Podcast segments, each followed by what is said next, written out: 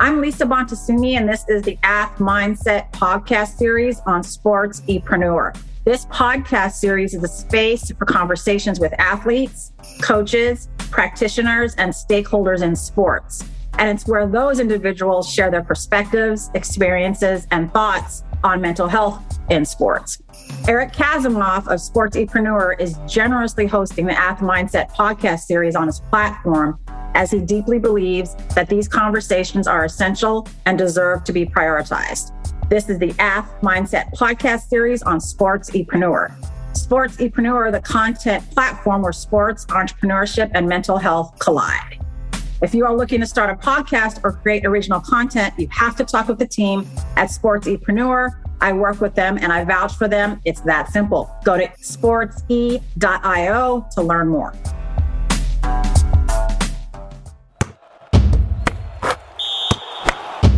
Thanks so much. This is going to be just a fun, informal conversation. I mean, we've had contact over the years now via phone, in our meetings with ASWIS, all our collaboration and contact. And I really appreciate the opportunity to just kind of hang out with you. So, what I do know is that you played pro ball and that you're very, very committed to sports and how they can actually just help in the development of a human being. So I wanted to start there and just ask you like how did your relationship with basketball begin? That's a loaded question. How did my relationship with basketball begin? I really don't know. I always tell people this is a funny story that I kind of stumbled into it, literally stumbled into it. uh-huh. I was always tall growing up. And so, you know, you had coaches like, oh, she's a six footer. We need her, you know. So I was constantly getting recruited, quote unquote, to play, like even in elementary, middle school. I was terrible. Okay, so terrible. I sucked at really? sports. I was I'm uncoordinated. Okay, I'm very surprised. I was uncoordinated, but I gave it a chance. I did pick up a ball and I was terrible. And so I just made it like a personal mission to get better. I wanted to prove everyone wrong. Everyone was like, oh, she sucks. You know, she's not good, you know, the pressure or whatever and things like that. So I just made a commitment to myself that I was going to work really hard at it that's a short version of the story, but that's kind of how it happened. I made a commitment to myself that I was going to prove all these naysayers wrong about my ability to play sports. And I just took off from there. Thank you for that story. And I think it's special in a lot of different ways. I mean, you line up 10 young ladies like yourself, and that had been the situation. Not all 10 of you are going to respond the same way. You had a determination that was already in you as a young girl a lot of people could have been like, eh, whatever. They can want me to do that, but I don't want to do that. Where does that determination come from? Where did that come from for you? Yeah, that's a multi layered, I guess I'll have a multi layered response. Always say, you know, I grew up in Pontiac, Michigan, a poverty stricken city, urban city, a lot of minority populations. And so, you know, I seen the quote unquote struggle. My mom was a single parent my parents split up when I was young. And I don't know. You can ask my family, they might say I'm stubborn, I'm hot headed, or, you know, I have grit and I have tenacity and I'm resilient. But I think it stems from that. I am a product of my environment in that sense. It really instilled in me working hard and going after it, going after goals and dreams and things of that nature. And then you couple that with my Hispanic background, Latinx background. I'm Puerto Rican and I say that loud and proud. And, you know, I was always taught to put your best foot forward, to reach for, you know, your dreams. My grandmother always says, no te rindas, which is never give up. And so just my mom always pushing me to be better and my grandmother there behind me as well as all my other family. I've always seen hardworking people even my mom you know? So i just really attribute my hard work and my tenacity to the people i had around me the mentors i had coaches i had my family my upbringing and just seeing people struggle made me want to push harder to represent and be better I love it. I love it. I mean, we have a lot in common. My sister in law is Puerto Rican and she grew up with a single mom in the Bronx. So I've learned a lot about the culture from her and her mom. And through my nieces and nephews now. So that's awesome. I mean, we could talk for hours here, but what was the transition then when you started to prove people wrong that actually I can perform on the court? What was your transition from high school to college like? And how did that happen? How that happened. So, first, it was, you know, the motivation to get better and prove people wrong. And then it kind of I've always had this knack for like education and wanting to go to college. Um, my family, my mom instilled education in me early, like valuing education.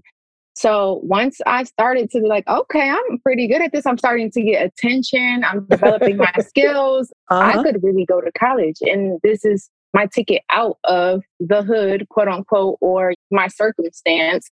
And so that's really what it was. It was literally like, I can use basketball education to get my college paid for and go to school. So that's kind of how it started. And I fell in love with the game. And so it just pushed me even more. So that wanting to get better and that tenacity to get better and prove people wrong really was just a foundation for me to find my passion, find basketball and to really fall in love with it and for it to propel my life forward. Yeah. No, that's awesome. That's awesome. I mean, there, one might imagine that there's a lot of pressure involved with that. Like you're playing a game you love, you are excelling in it, you're having fun, you're enjoying in it, and it's now the ticket out, maybe not just for you, but your family. Do you see that as pressure for one? And if so, how did you manage that? Or maybe even continue on just another level? Yeah. How did I manage that? It was a lot of pressure once I started getting that attention from local newspapers, from college recruiters and stuff like that.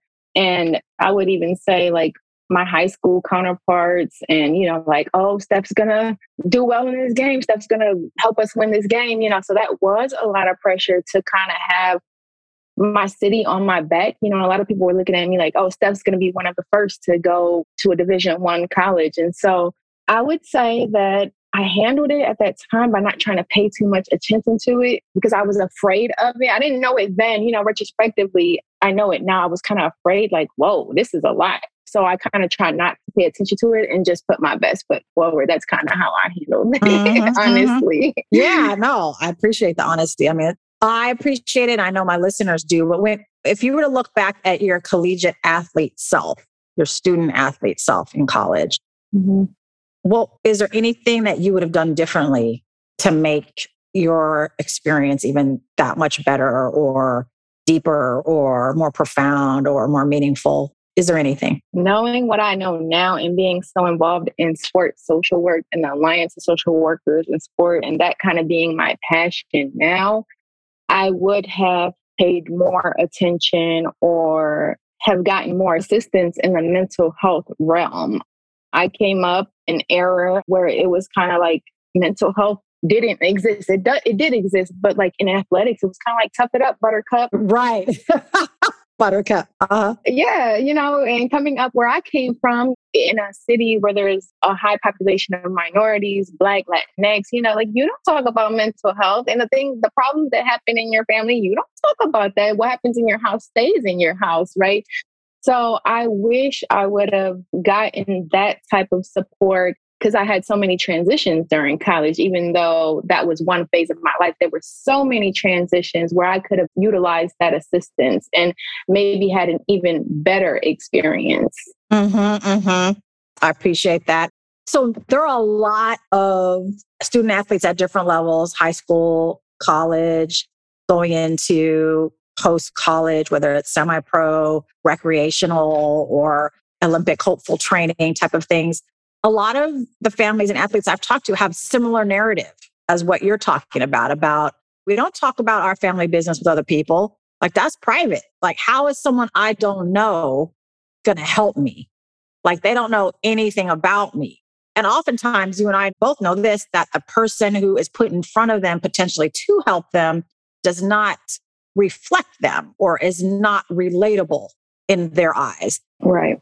If there were any collegiate athletes who fit that bill listening right now, what would you say to them about accessing a mental health service, whatever that might be, given that narrative? Yeah, I would say don't let that narrative steer you away from mental health or seeking mental health. Now, with the virtual world, I mean, it doesn't even have to be within your university. Do your research, find people, reach out to people. And also, you know, don't let that narrative or people not looking like you lead to an assumption that they may not be able to help you in some way or help you expand in some way. Maybe you don't feel comfortable with that person for mental health therapy, maybe they can connect you to someone who you will feel comfortable with. And so that would be my biggest piece of advice. If you're struggling with something, do not stay silent would be the thing. Do not stay silent. Do your research. You know, the internet and technology makes things possible nowadays. You know, you can hop on a virtual call just like we are right now doing this podcast. So the number of mental health professionals you have at your fingertips is unlimited right now. And so if you're struggling or just want help with something, reach out. Do not be afraid to because we have everything at our fingertips nowadays. I mean, that's true. Yeah. And I think we're all adjusting to that access and how to have it benefit us. I mean, I think that what I've learned too is that the way that, and I love your take on it, being able to see your mental health just as important as your physical health and that we can treat it the same way. We can prevent mental health injury just like physical injury. We can assess it, we can treat it, we can diagnose it, and we can be on a road to recovery. It's parallel, right, to physical health. And I think that once we start to see it that way, it becomes more normalized and just part of what we do. Like we go to get a physical every year, right? Hey, what about a mental health checkup? right wherever you're at you don't have to wait till you're struggling and you, and as an athlete it can be about sport performance too finding a professional to help you with that potentially because that's gonna you're gonna feel better about your sport how you perform and then overall in your mental health when that happens do you agree with that I do. I agree with that so much. And now, knowing what I know and still learning about that mind body connection now, my career ended, my professional career as a basketball player ended because of injury and things like that. So I can't help but to question wow, if I could go back and really have that mental health piece down and that mind body connection down, could I have extended my playing career five years, six years? You know, like I think about that. There's no regrets. I am where I'm supposed to be right now, but I can't help but to think about that. Wow, if I would have had these resources that could help me make that mind body connection and things of that nature, how long could I have extended my playing career or could I have prevented what happened to me? Mm-hmm. Well, let's talk about that. Tell me about your transition from college ball to the pros and what that was like and what it entailed for you. Oh, it's one of my most cherished memories. I oh, good. Well, good. Well, my transition from college to the pros was kind of intermingled because I started playing for the Puerto Rican women's national team, the Olympic team, during college. So I would, in the summers, I would go to Puerto Rico and play for them and travel abroad and play in tournaments and then come back and still play college ball. Wow. Yeah, so there wasn't really like a cutoff transition. It was kind of already intermingled. But within that, I had so many difficult transitions. I recently published an article very personal and it took a lot of vulnerability for me to publish that and to put it out there. But during that time, I was in an unhealthy relationship and I stayed quiet. I didn't seek help.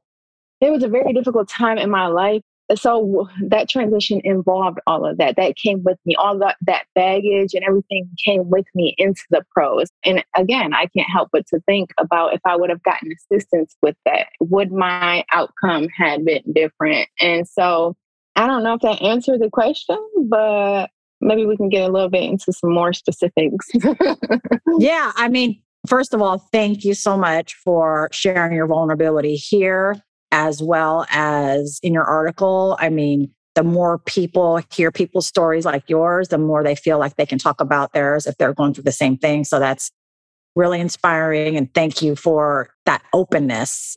I feel like in my sport performance work, there's a direct correlation to if you are stressed emotionally or psychologically in your life, you're more likely to get physically injured. Mm-hmm. Yes. Mm-hmm. Right. I mean, is it simple? But basically, if you're stressed emotionally, you're going to be stressed physically. It's that mind body connection that you're talking about, right? Research shows that your body and your muscles are more apt to be chronically tensed and stressed. And so then even your pre warm up routine, your stretching, your conditioning isn't enough to get you to an optimal physical performance state to as much as possible prevent a physical injury because your emotional and psychological life and world and relationships are stressed. Yes, your body keeps the score, as they say. yes. That's a book, everyone. I can't pronounce his last name. What is it, Stephanie? Do you remember? The body keeps the score. I don't remember, but I just remember the book, and it's so true. Like our body keeps the score, and as athletes, our body keeps the score what we go through in the sporting realm, what we're going through in our personal lives. And so many times that's a missed thing people just look at athletes like this invincible person that's just supposed to tough it out all the time because they've been tough all their lives or all their careers. And it's just, we have to look beyond that and move beyond that. Mm-hmm. I just remembered the name of the author, van der Kolk. van der Kolk. Right, yeah. right. yeah. And it's huge because it's trauma. It's trauma. Mm-hmm. Our body keeps a score of trauma, which is what happens in an unhealthy relationship, what happens in an under resourced environment, what happens when your mom is working day and night to keep you fed and clothed and support your athletic dreams. That's mm-hmm. trauma. It's a lot. Yeah. Yeah. And I think what people fail to realize, or some people, not everyone, but you know, some people fail to realize is that trauma doesn't just go away. If you move out of a, a circumstance or move away from a circumstance or get out of a circumstance, that trauma just doesn't disappear. It stays with you. And so it accumulates. But one way we can start to remove those pieces of trauma or get rid of, or at least heal, start healing from them is through mental health therapy and kind of addressing the trauma and coming to terms with the trauma and what it is. But if we never address it, it's it's there. So that childhood trauma is still with you. That trauma you experienced during college athletics is still with you. so you go into, you know, later adulthood and middle age life with all of this, and then it just carries over. It doesn't go away until you actually address it. Exactly. Just because you might not remember it fully or want to not remember it fully doesn't mean it doesn't live within you.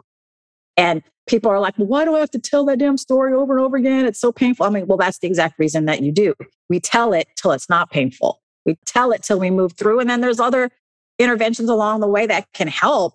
Like I've done like acupuncture, somatic massage. There are different ways that can like also help your mental health, but don't need to be only therapy. There's sort of adjunct collaborative types of interventions that you can put in. Even just saying gratitudes can change your whole neurological kind of being and your whole energy in your body. So, like simple things that don't cost money that are free that you can do regularly can help. But a lot of people are just learning that. I think it's about shedding the old school kind of commentary or philosophy about what mental health is and how to treat an athlete, like how the athlete treats themselves and how a coach or other folk treat them, right? Yeah, and that's about culture. And so it goes back to what we started this interview talking about is that athletic culture. So we have to shift that culture from, oh, mental health doesn't matter to no, we need to address the athlete, their mental health, their entire being, their mind, their body, their soul, spiritually, emotionally, everything. And also ties back to generational and cultural mental health practices or mental health beliefs, you know, that stigmatized mental health belief in Black communities, Hispanic communities, and oh, we don't do mental health or we don't really know what that is, so we're going to stay away from it. So it's really addressing mental health from all cultural realms. That's right. And incorporating some cultural traditions and practices into your routine to take care of your mental health. I mean, meditation has become so sort of mainstream but that comes from Eastern beliefs, Eastern traditions that have been going on for hundreds of years. And so, like, meditation is, it's funny, I don't call it spiritual anymore because it's just so common, commonplace in like my world and my life to recognize the roots of it. And then different ways that people might use prayer or group healing, like coming together and chanting or talking in a very informal way, bringing all that in. That's like mental health doesn't have to be hiring a therapist or like being in therapy. Right. it'd be great to have that as like the focal and then everything is around it or vice versa. But like there's many ways to take care of our mental health. Mm-hmm. Yeah, I agree with that. I have learned and am still learning what that can look like and kind of going away from what that traditional picture looks like. Like meditation is not just like doing yoga, like, you know, that's a piece of mindfulness, but that's what people think. You know, you say meditation or mindfulness, a lot of people picture someone doing yoga or in a folded leg pose or something yeah, like that. Sitting on a cushion or something somewhere mm-hmm. in a mm-hmm. corner. Mm-hmm. And it's definitely not that. Mindfulness could be at practice and really feeling the ball. What does the basketball feel like? How does the leather feel on my hand or whatever it is? You know, it could be anything like that. And so I think what you said is super accurate. It's changing people's perspective or mindset as to what therapeutic quote unquote interventions really are and what they look like. It doesn't have to be going to talk therapy and talking with a clinician. It could be other practices that you implement that you're comfortable with. Yes,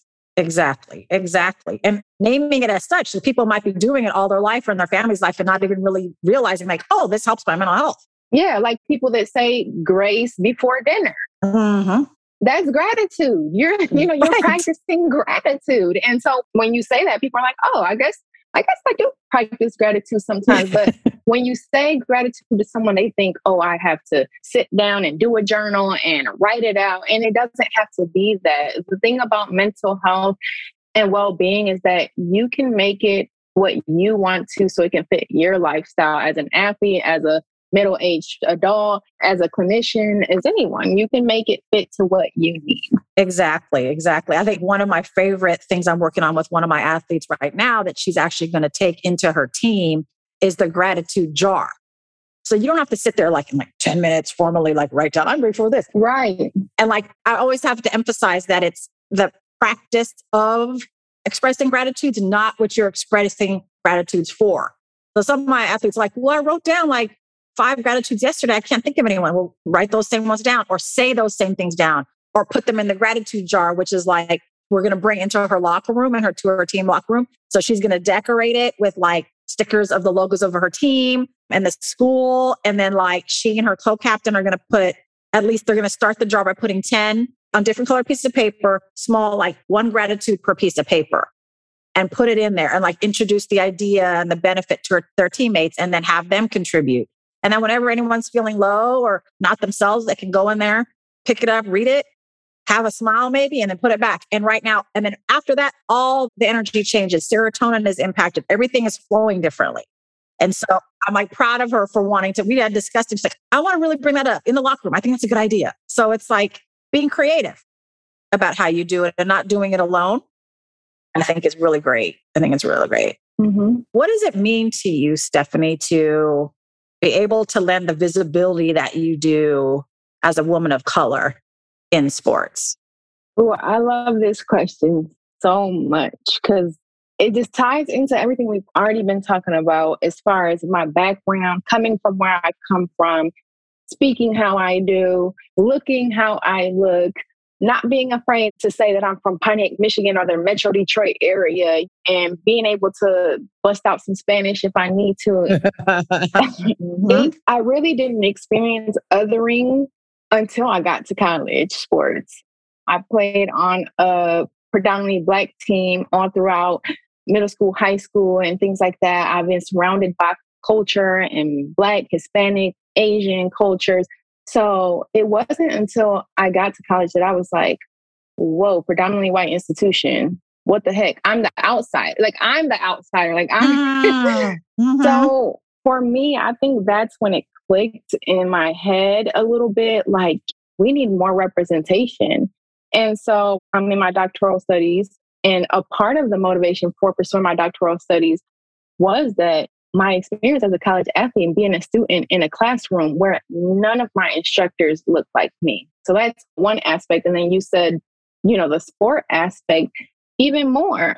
I played on predominantly white teams in college. And so it was uncomfortable at times, I would say, you know, especially as someone trying to learn and grow and figure out their identity and who they are. And so for me to be able to offer that representation to academia, one, but also to be involved in sports and the Alliance of Social Workers in Sports and be a person of color and knowing that college and professional athletes are looking towards me as, hey, that's someone that looks like me, or that someone that talks like me, or that is from a similar background like me, it really is, it just fuels me, I feel like. And it, it really makes me feel a sense of purpose, like I'm doing the right thing. I don't know. Does that make sense? But that's just how I feel. No, of course. I mean, it doesn't have to make sense. It does, but it makes sense to you. And that's how you feel. And I'm kind of like, I'm moved right now because I'm remembering my first Alliance for Social Worker in Sports symposium that I attended. And I'm looking at all the faces. It was virtual. I'm looking at all the faces. And I don't know if you know this, but you were the first person I reached out to. I was like, she's brown. I want to talk to her. I want to know her. The way she talks and moves is familiar to me. And so I want to talk with her. And you were my first call. Mm-hmm. And it was all about that. It was so important for me as a woman of color. I remember that. And I remember feeling like so honored when you called me because I was like, wow, she's this amazing person. She has all these accolades and all this amazing background and experience. And she's reaching out to me. And when I talked to you, you know, like the same thing, you had the same kind of mannerisms, the same way you talked, you know, just how you presented yourself as a person of color. And it just really moved me and it made me feel, I never expressed this to you, but it really just made me feel like, yeah, this is where I'm supposed to be right now. And I was just, I felt so humbled that you reached out to me. And it's been a great connection. Like we've been connected ever since. Wow. I never knew that. It means a lot to me. It means a lot. Like, I think it's a reminder to everyone that you can have, I mean, all these accolades and all this experience and all of this and that, but still want to connect, still want to connect with something that's familiar, with someone who is familiar, or at least feel like it's familiar and enough to want to check it out more.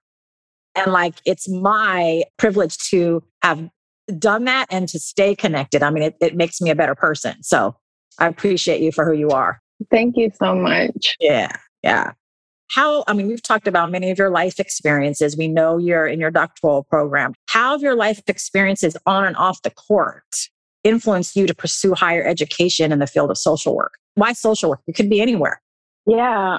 I feel like this is my life story. I kind of stumble into a lot of things, but anyway, I stumbled into sports and now I'm going to say I kind of stumbled into social work too because going into college, I knew I wanted to be in a profession that helped people. I didn't know what exactly I wanted to do. You know, I just knew I wanted to do something with people and kind of study people and how they are, how they interact in communities. I had that interest from way back then. And then so I kind of went away from that. I was solely focused on sports. I was like, I'm going to get my degree and have that as a back burner, but really, I'm going to go pro. I want to play, you know, in the WNBA. My career in sports is going to be very long. Meanwhile, I'm having all these experiences with othering and kind of being at a predominantly white institution and knowing that, hey, something's wrong here, but I didn't put the puzzle pieces together.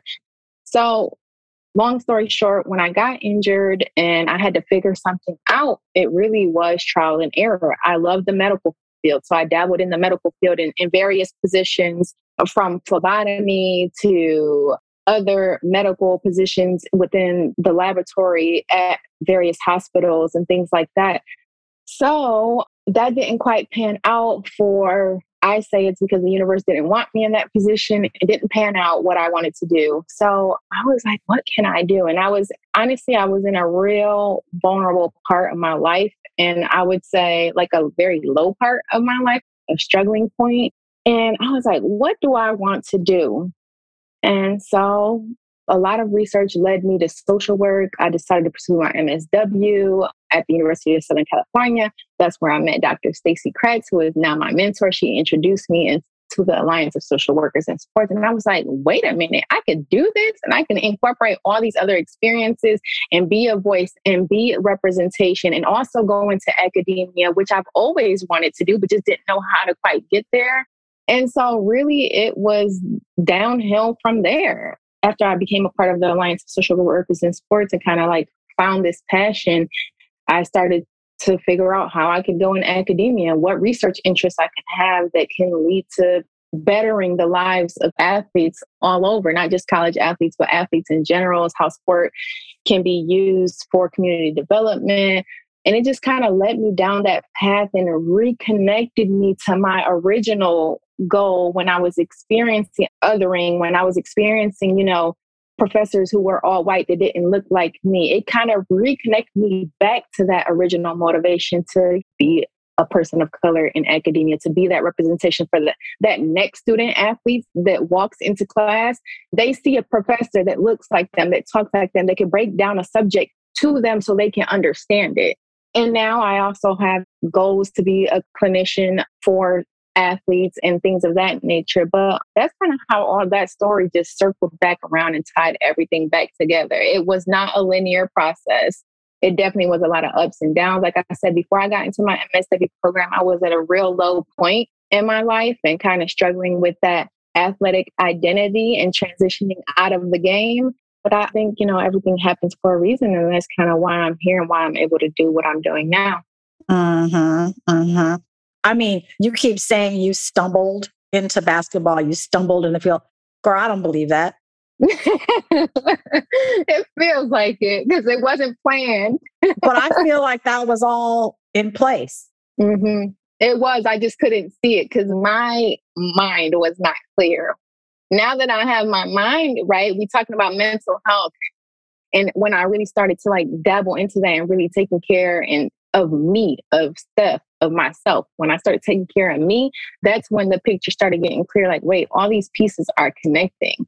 But prior to that, it felt like stumbling. I see. Yes. But like yes. in your retrospection, in your reflection, in your looking back, the woman that you are now to the young lady you were then, mm-hmm. you can see that like these people were put in my life for a reason. Like this is why it happened this way. No, that's moving. That's deep. So here's a question.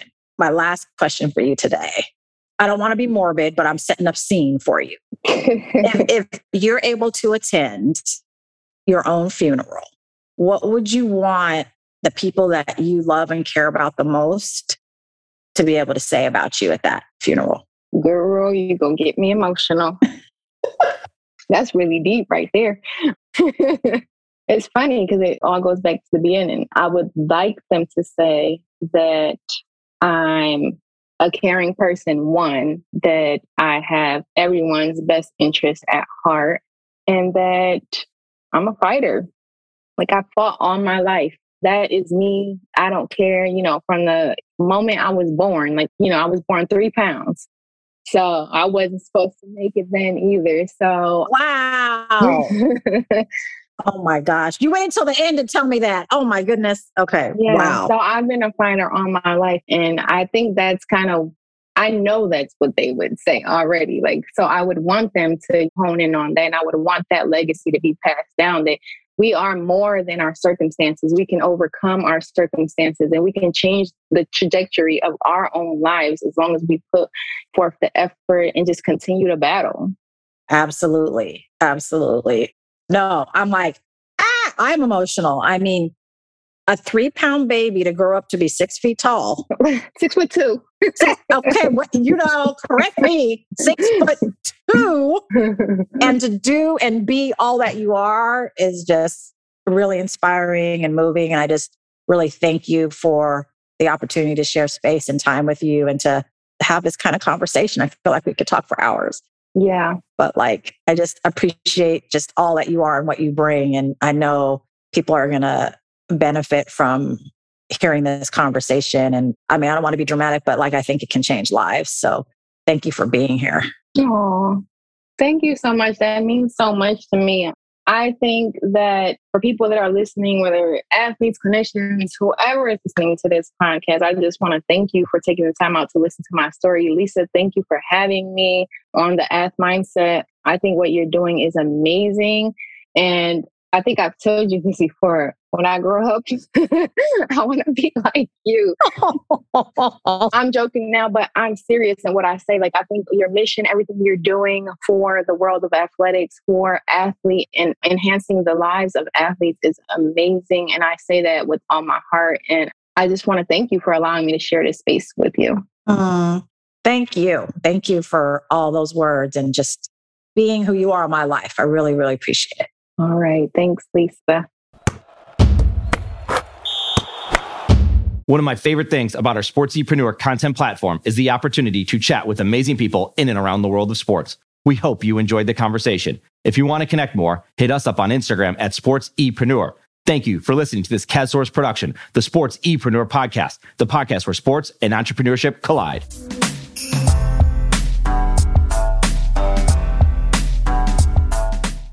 Sportsepreneur is a content platform, a collaborative team, and a marketing brand that is all about showcasing leaders and difference makers in and around the world of sports. While we create our own content, we also create content with you. This includes collaborative content and exclusive content for your brand. Think podcasts, blogs, social media, and overall content strategy. Our sports content marketing team is specifically niche for those in the sports industry. That includes sports businesses, athletes, managers, coaches, trainers, entrepreneurs, and business leaders in the sports market. The bottom line is we want to help with your sports related brand, your content marketing, and your story. Connect with us on Instagram at sportsepreneur or find us online at sportsepreneur.com. Sportsepreneur, the content platform where sports and entrepreneurship collide.